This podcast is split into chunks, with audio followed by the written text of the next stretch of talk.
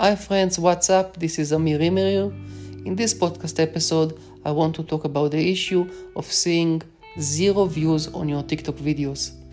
Now, this can happen for one of two reasons.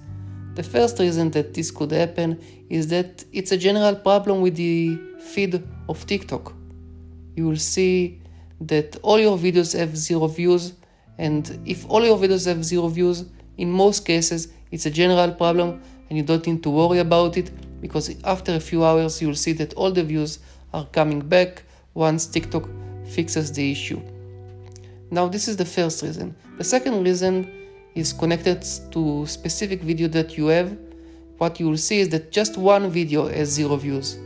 If this happens, go inside your video and try to share it. Try to share it via WhatsApp, Twitter, or Snapchat, for example, and you'll see that you'll not be able to share it. You'll see a message, a notification on the screen that says that the video is under review.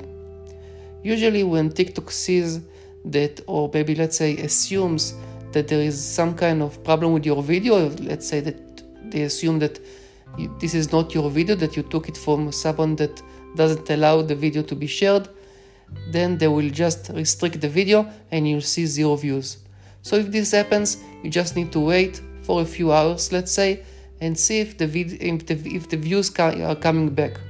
If you don't see the views coming back, and you feel that the video that this that this is a video that you can share, then simply contact TikTok and tell them about the issue, and hopefully they will be able to fix it. So that's it for this uh, video, for this sorry, for this podcast, and I'm going to see you in the next podcast episode.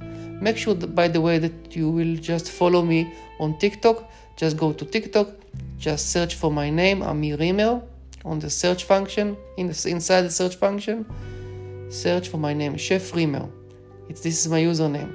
C H E F, then R I M as in mouse, E R. That's it, and take care.